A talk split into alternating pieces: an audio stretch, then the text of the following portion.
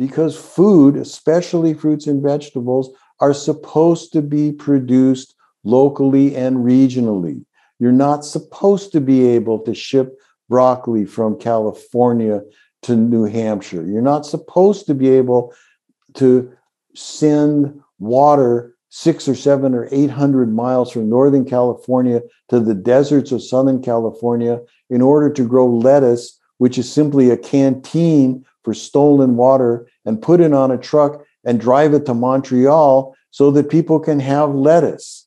Okay. We know we're not supposed to do that. And we need to be the people who say, no, bullshit. This is not food. This is an investment vehicle, and you're not supposed to eat it. We need to create a food system based on the idea that food comes from the soil and it's produced pretty close to where you're standing when you eat it.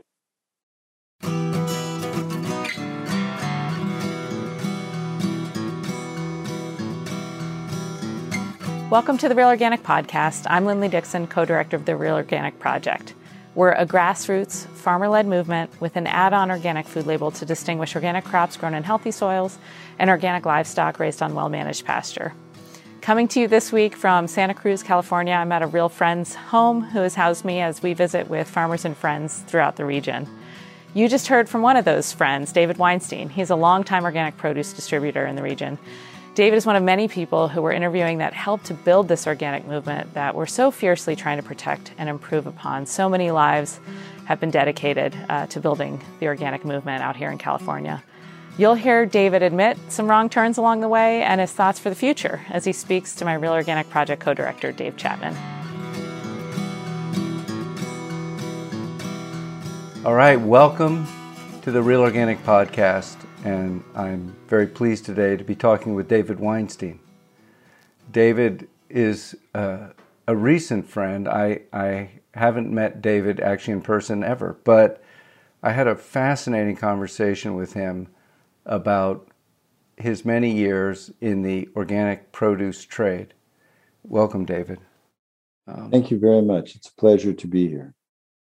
It, yeah, I'm I'm very much looking forward to the conversation. So, could you? I'm, I'm not giving a big intro because I'd like you to tell your story. So could you tell people you, you've been in in the selling and distributing of organic produce for a long time. Could you tell us about that? Yes, Dave. It's a pleasure to have an opportunity to share a little bit of history with people. I really never started buying and selling organic produce.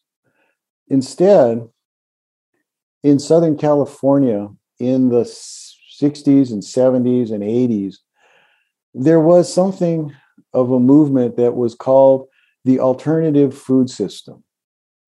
And the alternative food system was a vision that people had of creating a community of producers and distributors and cooks and eaters and the unsung, unacknowledged people that clean up after all of us when we're done, that was more communal, more egalitarian, more equal, and more in harmony with how the planet actually works than the conventional food system that we were all familiar with.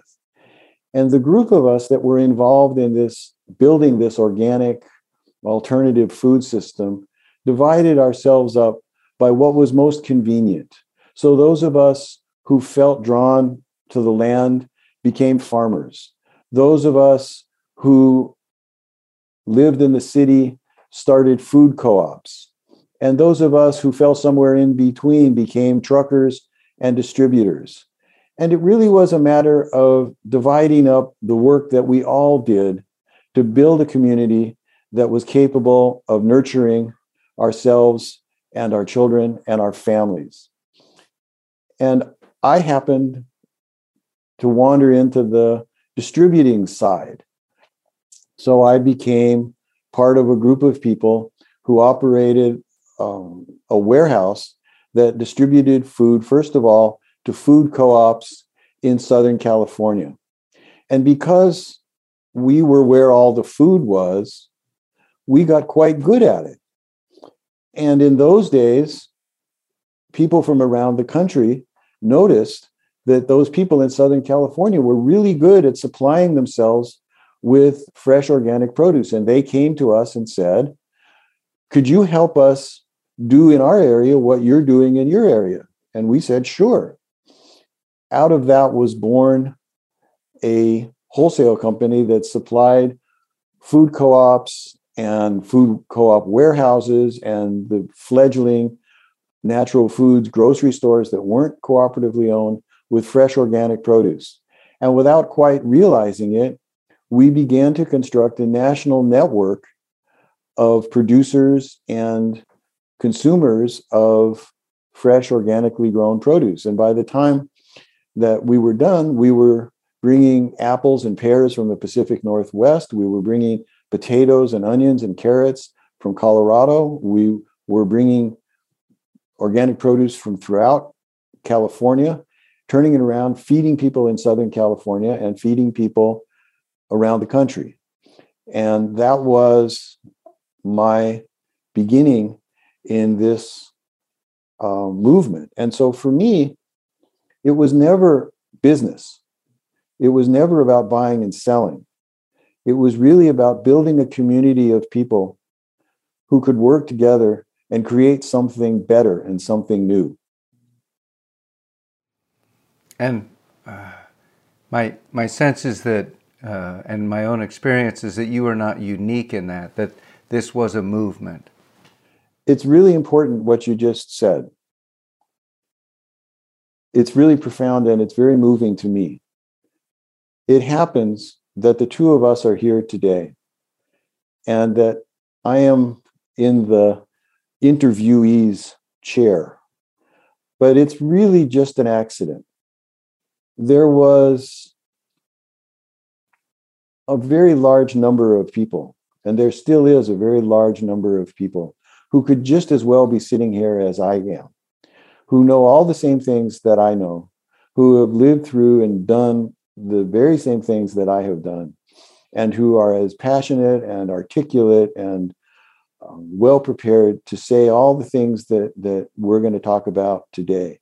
And I'm really not here for myself. I'm really here to represent all of those people who over the years have sacrificed and struggled and sweated to bring to life a food system more in harmony with the planet and more in harmony with how this beautiful place that we have the good fortune to inhabit really works. And I'm really here more than anything to do honor to those people, to acknowledge them, and to say that the food that you eat now, the organic food that you eat, the organic products that you see when you go into your grocery store, those are the testimony to a crusade of people who lived their whole lives to build something better, and many of whom have gone on to retire or to die, and who will never be remembered, who will be nameless, but who gave their life to this to the soil, who gave their life to the community that nurtured them, who made it possible for us to be here doing this today.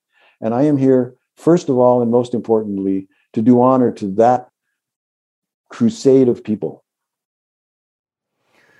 so, David, it's so, you know, our, our memories are so short, and young people come along, and the way things are now seems like they were always that way, but but they weren't always that way, were they? So, you've seen a lot of change. I'm sure when you started and when I started, you couldn't go to a, a supermarket and buy anything organic, could you? It's very funny my beard is now older than a majority of the people with whom I work every single day. when we started, we had a old, all but abandoned warehouse with no docks, so that we built a dock out of wood to load and unload trucks, which meant that every time we rolled a pallet jack across that dock, we generated huge splinters that could go into your arms or legs. Okay. We hadn't yet really discovered the concept of boxes. And I'm not kidding. We've got organic produce in recycled banana boxes, which said fumigated with thiabendazole in big letters on the side.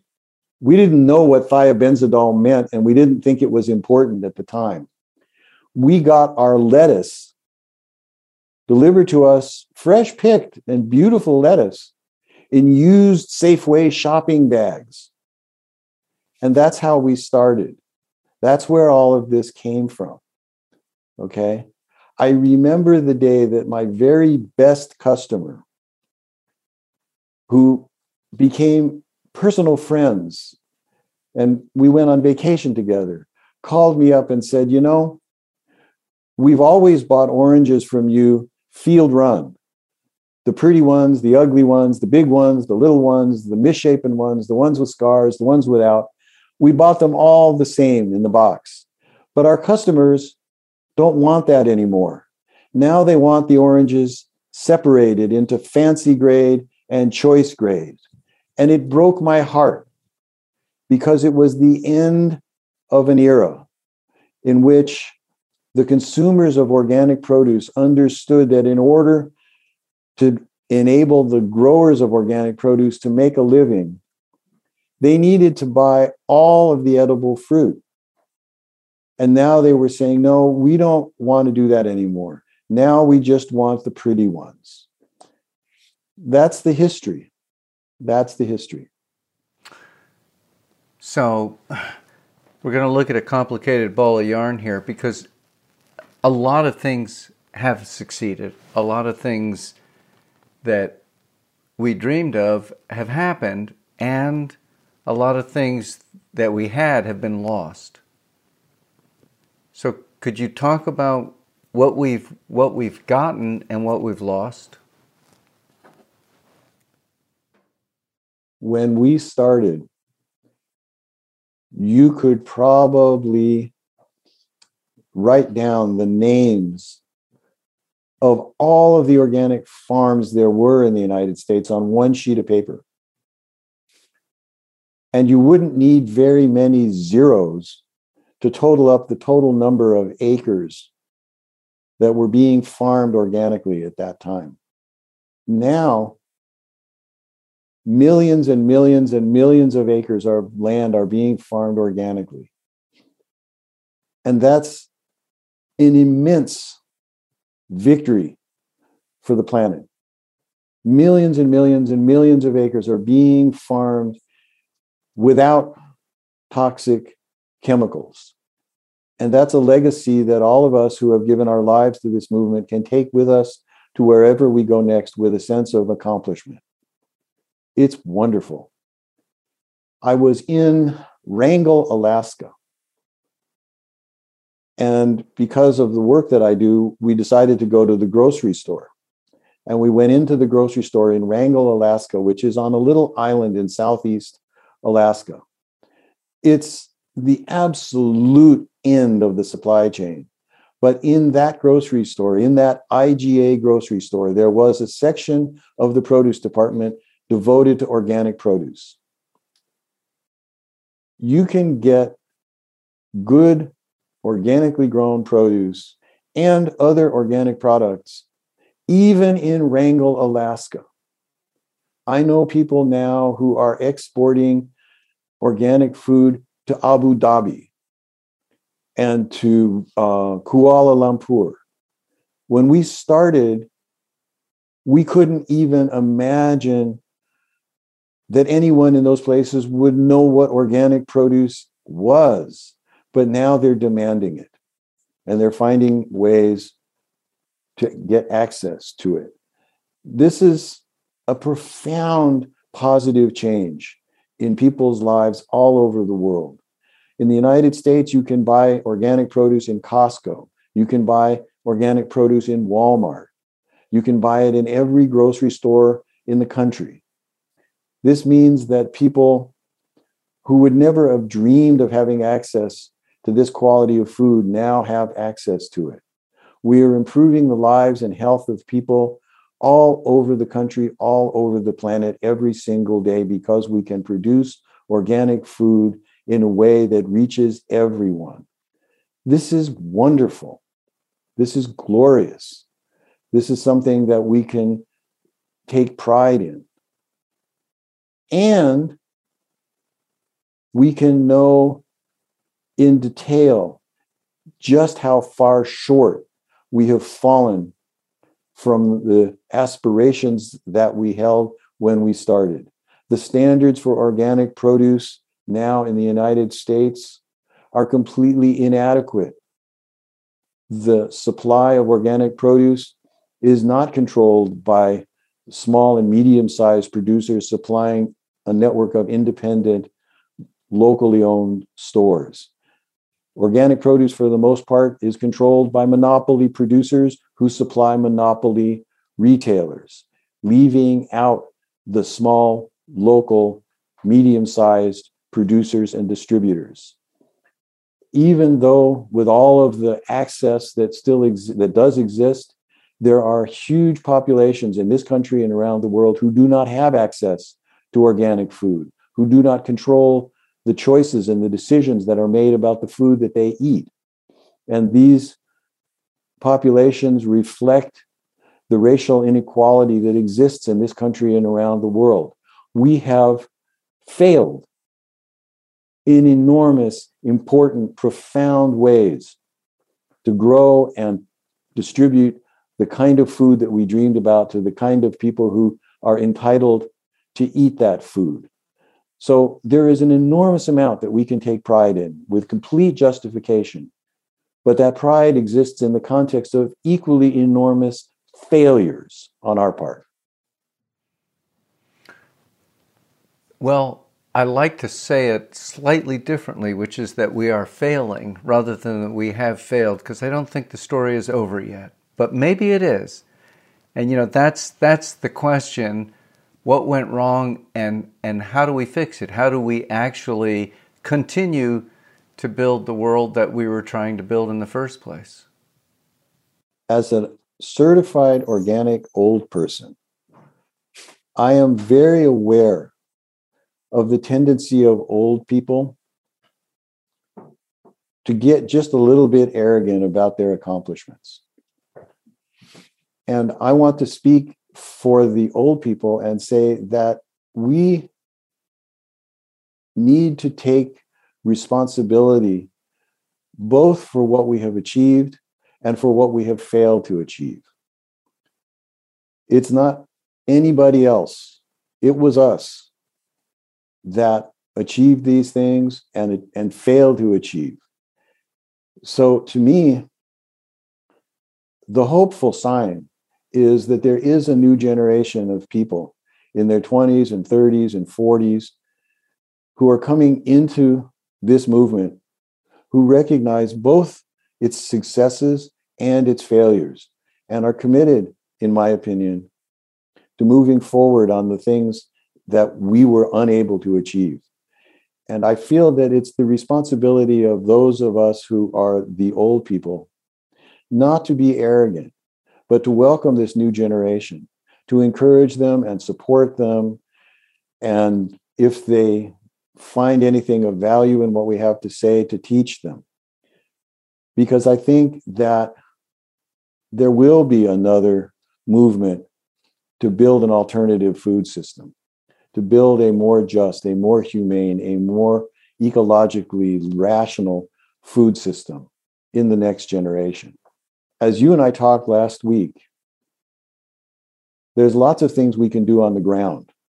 We can farm differently. We can distribute differently. We can retail differently. We can eat differently.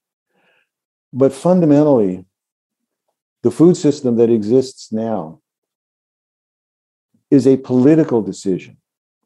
And if we want to change the food system, that will be a political change before it is an agricultural change.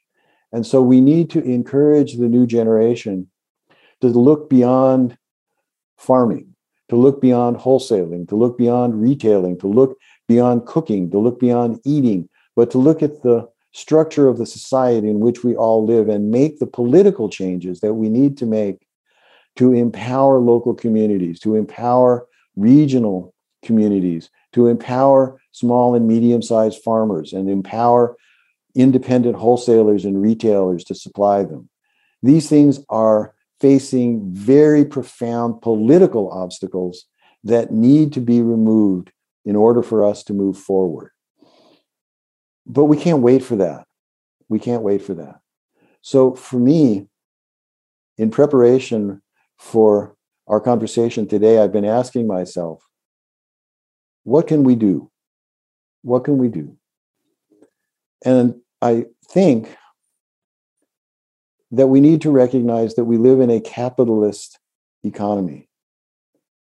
Um, there's a version of the golden rule that goes, He who has the gold makes the rules. And in order for us to begin to make the kinds of changes that we need, we need to bring capital back into the hands of local communities and regional economies and small and medium sized farmers and wholesalers and retailers. How do we do that? This is not a new question. This is an old question. It was raised most memorably by Abbie Hoffman which is a name out of the distant past, who is generally regarded as a cartoon figure now. But Abbie Hoffman recognized the importance of being able to control the way that we got our food. So he spent a lot of time organizing food co ops. And the premise of the food co ops that he organized was that they would be operated with substantial volunteer labor. Why? Because when people donate their labor to an enterprise, that's capital, that's sweat equity. That's a way of creating value that doesn't depend on a bank. It depends on our willingness to work together. And I think we need to begin to remember the enormous value that can be created when we work together to create institutions of value in our communities. So that's the first thing. The second thing is that all of our enterprises are financial enterprises. We exchange what we grow for money. We exchange the services we provide for money. And we don't take that money and put it under a mattress. We put it in a bank.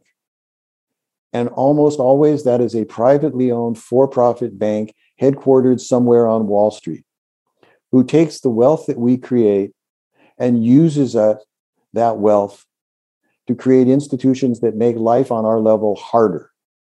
So I suggest that as a first step, we begin to patronize the credit unions that exist to serve local communities and where they don't exist, to begin to create credit unions so that the cash that we acquire stays in the communities in which we live and is used to create institutions that serve our own local needs. And as we begin to extract our wealth from the for profit banking system and put it in institutions that we control, that we direct, we create the resource that we need to underwrite the growth of the independent retail stores, the independent wholesalers that supply them, and the small and medium sized agricultural enterprises that are the foundation for a just food system. But the premise is to begin to acquire the capital that we need to build the kinds of institutions and businesses that we envision. And my generation of food activists knew this and failed to build these kinds of institutions. And I think that we need to encourage a new generation to take up where we left off and make this kind of step. All right. I, I do want to go back to what can we do because it is the huge question. But I want to stop there and go back because I'm, I'm really interested. life happens and we make choices and we're all part of these large cultural waves. And you're suggesting that um, we started with a vision and somehow we failed to fulfill that vision. This is common for being human. But I'm curious, where do you think we went wrong? Like there, there was an organic movement, and there still is an organic movement. And what I see is that movement is waking up again and coming together because they suddenly realized, wait, this wasn't what we planned.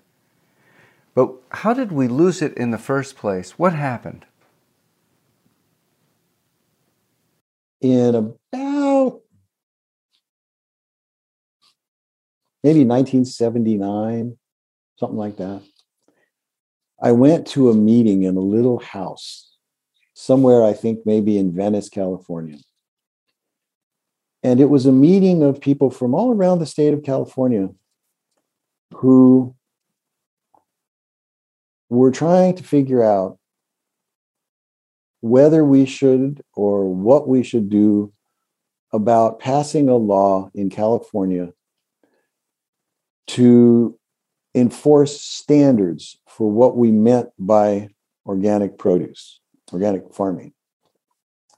This law would be passed a couple of years later. It would become the California Organic Law. And in many ways, it was the inspiration for the federal law that was passed in 1990.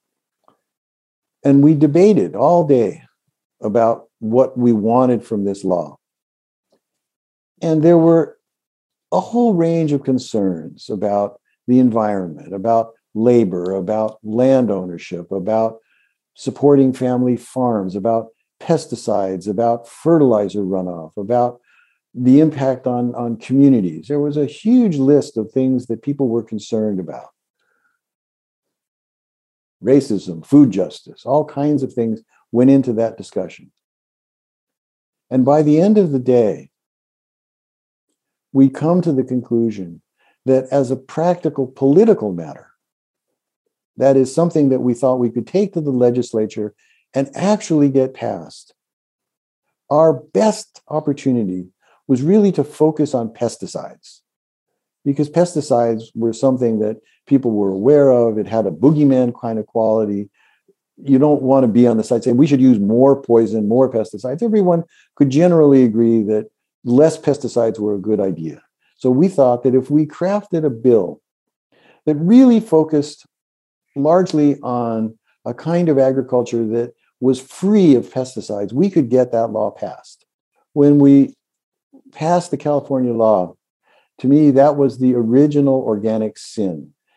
And when that led to the national law, which incorporated that in attenuated vision of organics into federal law and the regulations that flowed from that law created the foundation for a national market in organic produce. And we loved that because all of a sudden our stores got bigger. We had more customers. And conventional retailers all around the country began to ask, is this something we can carry? Can we do this? And we said, as the trade, as producers, and as distributors, of course you can. We'll supply you. And we knew better. We all knew better. We knew that when we opened the door to the conventional retailer, we were putting an end to the viability of an organic food system premised on small independent retailers and small and medium sized wholesalers to supply them and small and medium sized producers to supply those wholesalers. We knew we were putting an end to it. But they would order whole pallets at a time, which was unheard of. Look at the volume we could sell. Look at how high our sales volumes went. Look how many people we could hire. Look how fast things were growing. It was wonderful. And when in 2010 and 2012 and 2015, those conventional retailers who had been such loyal and dependable customers said to us that their conventional suppliers were now prepared to supply them. And thank you very much, but they no longer needed our services, nor did they need the services of the growers who supplied us. We were shocked. We were amazed. We felt betrayed because between about 1990 and 2015, we had persuaded ourselves that the conventional food system was our friend was our ally, which that it shared our vision of an organic future. And when that turned out not to be true, we were devastated. But we all knew better. We just liked it. Do you think that if we, and we is a, a loose term, but this this large mass of I will call pioneers who who really um, developed this notion of organic farming and organic food.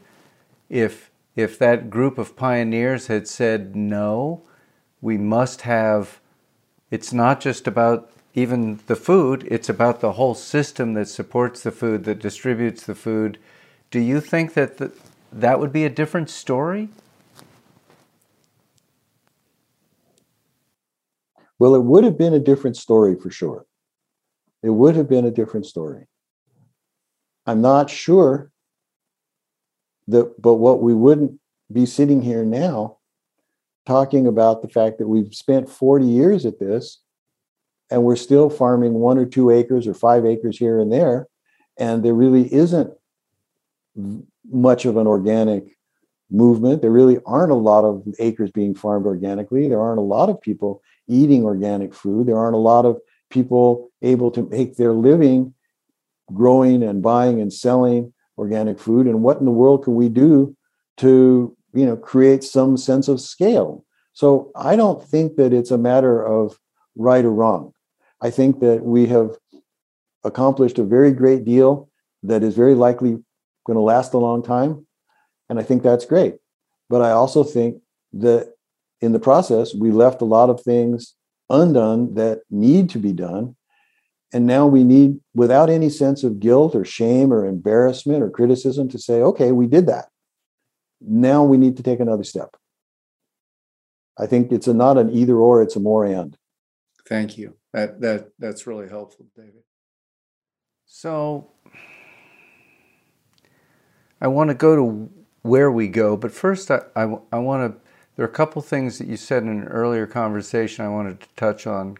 One that I thought was important was your description of that bumper sticker. Um, support your local organic farmer. Could you talk about what your reaction was to seeing that bumper sticker?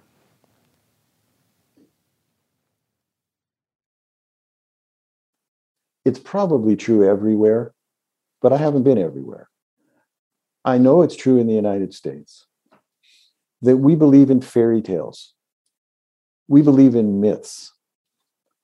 They're charming. They're really nice. We tell them to our children, and our children giggle with delight, and it's great. But we never tell them that they're not true. Consequently, we grow up believing in myths. And because almost none of us are farmers, one of the myths that we believe, I call it the old MacDonald myth. We believe that somewhere in the country, whatever that is, is a man with a pitchfork, and his name is MacDonald, and he is old, and he is where all our food comes from.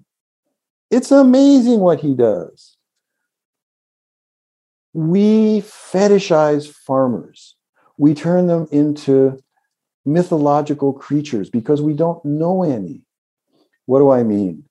when I was working in the food co op in 1979, and I was in the produce department putting out the produce, a man came up to me, very nice, member of the co op, very friendly, very cheerful. And he looked at me and he said, How's Al? And I said, Excuse me? He said, You know Al, how's he doing? And I said, um, Do we know each other? No, he said, but I was wondering how Al was doing. And I said, Al, who? and he pointed to a box. And in the box were, were a, a pile of cucumbers. And on the side of the box, it said cucumbers, Al Steindorf Farms. And he had read on the side of the box the name Al Steindorf, who he'd never met, but felt like he had a personal relationship with this person because he saw his name on the side of a box. He didn't know whether Al Steindorf was any more real than Aunt Jemima, but in his mind, he had a personal relationship with Al Steindorf. We, we, we imagine that we know things about farmers that we don't really. And so we put bumper stickers on our cars saying, support our organic farmers. And God knows organic farmers need all the help they can get, especially the kind of farmers that the people who put their, those bumper stickers on their cars were thinking about. But it's a system. It's a system. It's not just the farmer. It's the retailer. It's the store where you get your food. Okay. It's the nice people in the cities who stand behind the tables at the farmers market selling the food, who live in the city, because the farmers aren't going to drive four and five hours to stand behind a table all day so they can drive home another four or five hours. They have someone in town who works for them at the farmers market. It's the distributors, it's the truck drivers. Okay. And all of those people work together very, very hard to bring us the food that we eat. And to me,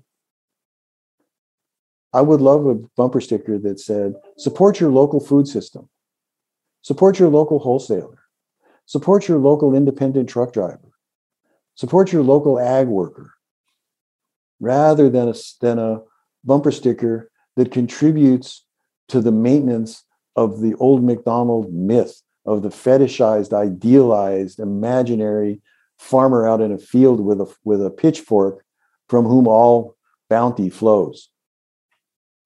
Yeah. Yeah. Now, having said that, I want to make another point. When I started, we really we were a movement and we believed in good guys and bad guys and we were the good guys. And con- the conventional folks were the bad guys.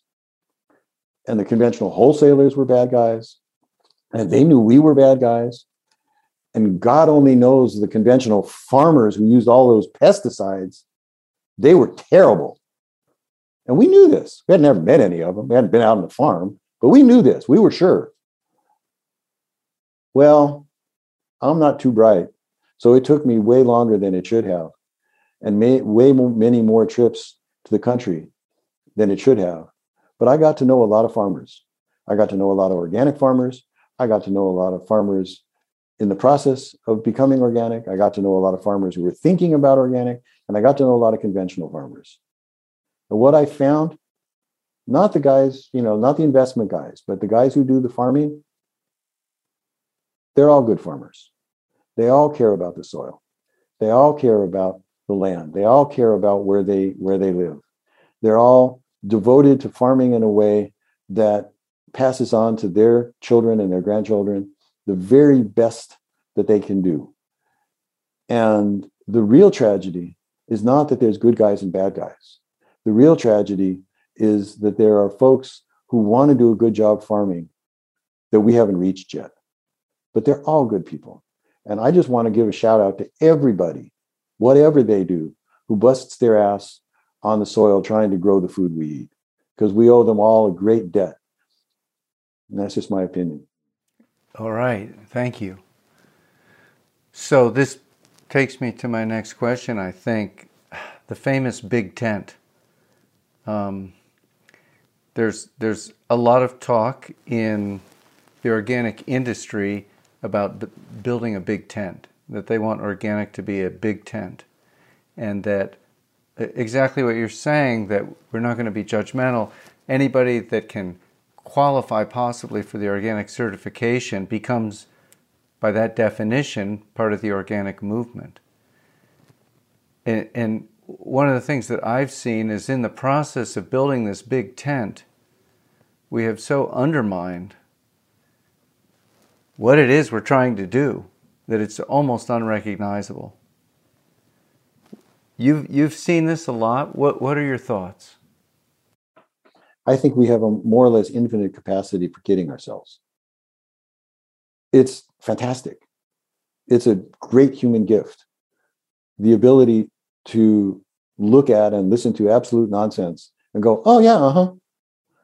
Um, when I started, we were very interested in what the difference was between organic and conventional. So we made up all kinds of things. And one of the things that we took a lot of pride in was that organic farmers didn't monocrop. Okay? Conventional farmers monocropped.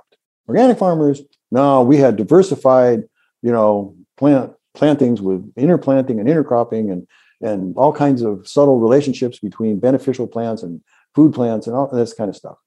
Okay, fine. It's pretty clear. You know, you go out in the country and you see, you know, a field, 500 acres of broccoli. You're pretty sure that ain't organic broccoli, folks. That's monocropping. That's conventional agriculture. That's pretty clear. And somehow, magic.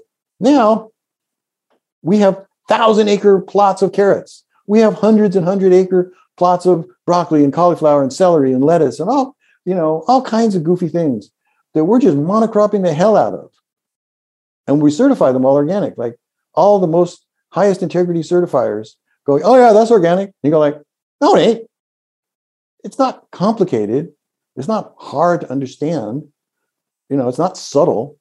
When you plant a thousand acres of carrots, it doesn't matter how many um, you know, flowers you plant around the borders to attract insects. It ain't organic, folks. You're kidding yourself. We've been doing that now for 30 years. Okay. And we need to stop. We need to say, you know, love you a lot. That ain't happening. Okay. We put, we grow organic blueberries in Chile and Peru. Okay. On land that used to be owned locally and support small, a network of small farms that supplied the food to the people in those countries in a sustainable way. And we took all of that land, kicked all those people off, hired a few of them back as farm labor, sent the rest of them to sit to live in cities in miserable conditions so that we could grow organic blueberries. And when we're all done with the organic blueberries, we put them on a boat and we leave them sit there for two weeks while they, they get to the United States. And then we put them in a warehouse. And then we put them on a truck for four or five days to the other side of the country, where they go sit in another warehouse for a while. And then they go and sit in a grocery store for a while. And when they get to you, it's amazing. They're organic. How in the world did that happen? Okay, whose idea of organic is counter seasonal blueberries from Chile and Peru and Argentina? What, what vision of organic does that comport with? Okay, anybody with half a brain knows that's not organic. But you know what? We've been doing that forever. It's all good, right? It's all fine. We grow apples. We grow apples. Apples, you may have noticed, are seasonal. So what do we do? We grow these organic apples. We put them in rooms larger than a football field and as high as a five story building. We suck all the oxygen out of the entire room as a result of giant fossil fuel powered machines so that the apples don't have the oxygen they need to continue to metabolize. We leave them in there six or eight or 10 months. We pull them out. We ship them all over the country and we call the result organic. Who are you kidding? What version of organic is that? Okay. We know that's not organic, but we call it organic. Why? Because that kind of technology, monocropping, CA storage, import logistics are the foundation of a centralized, monopolized, conventional food system that is now consistent with our vision of what organic produce is. We know it's not organic. We've always known it's not organic. Okay. And the idea now that a new generation of people can invest in warehouses 10, 11, 12 stories tall with banks of hydroponic um, production facilities in which they can grow uh, salad greens for crying out loud um, and call the results organic. We know perfectly well it's not organic. It's never been organic. Okay. It, it matches no definition of organic. Okay. But what does it do? It gives us a predictable supply of product to sell. Okay. It facilitates the normal functioning of a um, centralized, monopoly, monopolized, investor driven conventional food system. Okay. We know all this stuff. There's no surprise about any of this. Okay. And our job, in my opinion, is to say what we are for. Okay. What are we for? We're for soil based agriculture. We're for small scale production. We're for um, diverse plantings. We're for fresh food. Does that put limitations on what you can do? Absolutely, it does. Why? Because food, especially fruits and vegetables, are supposed to be produced locally and regionally. You're not supposed to be able to ship broccoli from California to New Hampshire. You're not supposed to be able to send water six or seven or 800 miles from Northern California to the deserts of Southern California in order to grow lettuce, which is simply a canteen for stolen water, and put it on a truck and drive it to Montreal so that people can have lettuce. Okay. We know we're not supposed to do that. And we need to be the people who say, no, bullshit. This is not food. This is an investment vehicle, and you're not supposed to eat it. We need to create a food system based on the idea that food comes from the soil and it's produced pretty close to where you're standing when you eat it. And we're supposed to figure out how to feed ourselves with that vision intact. And it's my optimistic faith that since we have been doing this in this country for, you know, centuries, without all the technological advances that we have now, my guess is that if we put our mind to it, we can figure out how to feed ourselves all over this country with an abundant supply of fresh fruits and vegetables without having to resort to the kind of um, techno charades that are being promoted as the solution to all our problems. I have no quarrel with people who want to grow food that way. Okay. I really don't because I know them and they're my friends and I respect their intelligence and their judgment and their values and their commitment. I just don't think it's organic.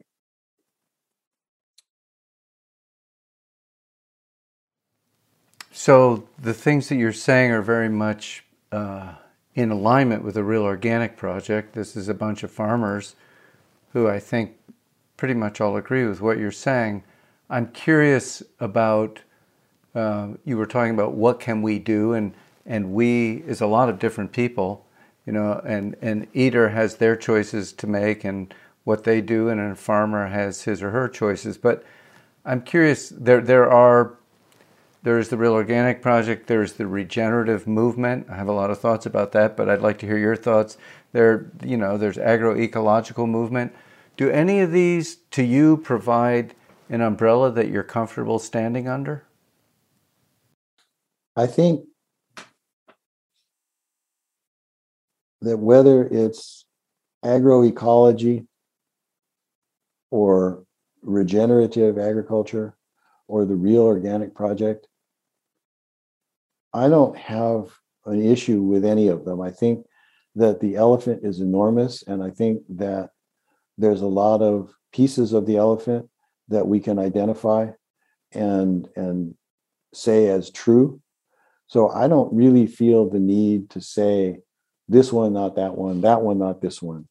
I think that in the United States, for example, we have a lot to learn from the people in the rest of the world for whom organic is not a product category, but a means of subsistence. And I think that we we have a lot to gain by exposing ourselves to people who treat organic farming as a means to supply themselves with food rather than as a means for um, achieving a uh, a premium in the marketplace. And I think that's that's something that's really important. I think that part of the failure that I've talked about has been in my generation not to emphasize sufficiently the importance of soil building and of um, of, of farm justice as an integral part of what it means for things to be organic. I know that every single organic farmer that I've ever met understands these things and is engaged with dealing with them. But we as a trade haven't been sufficiently vocal about the importance of these things. And I think it's made an opportunity for regenerative agriculture to come along and claim ownership of things that really rightfully belong to the organic movement, but have been under acknowledged in our drive for market share and exposure. And I think that we need to regard the regenerative agriculture movement as uh, penance for our failure to say what we know to be true and have known all along. I think the real organic movement um, has a big piece of the truth. I think that um, the USDA NOP standards have eroded from the vision that created them. I don't think there's any argument about that. And I think it's really important to be as active at recreating standards that reflect our real values. And I think that's really important. Um, but to me, I think that we live in an era now of pathological selfishness. We have apparently lost the lack, the knack of looking out for each other. We look out for ourselves, but we don't look out for each other. And I think that moving forward, we're going to need to reacquire the ability not just to ask what's good for us, what's good for me, what's good for mine, but what's good for my neighbors, what's good for their neighbors, what's good for the neighborhood, what's good for the community. We don't really ask ourselves these questions very much. And I think I was talking to a, a dear friend who's much smarter and wiser than me about these similar kinds of questions. And he just knew as a farmer for 40 years that his wholesale customer was his adversary and that dealing with his buyers was a constant competition where either he was going to win and get the price he needed or they were going to win and get the price that they needed which wasn't going to be the price that he needed. And it was a constant competition. And i think and i kept saying well, i don't think that's true. I really don't think that's true.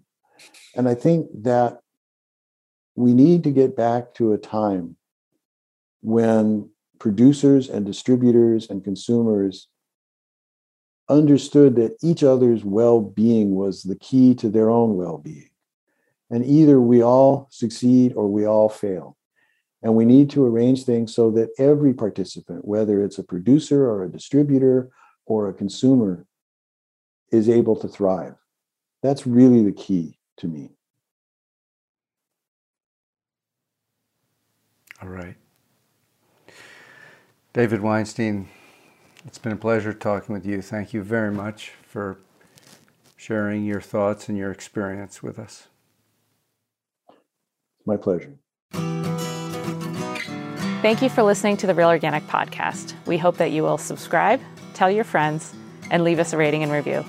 Please join us next time when our guest is longtime organic dairy farmer Rosie Burrows of Northern California.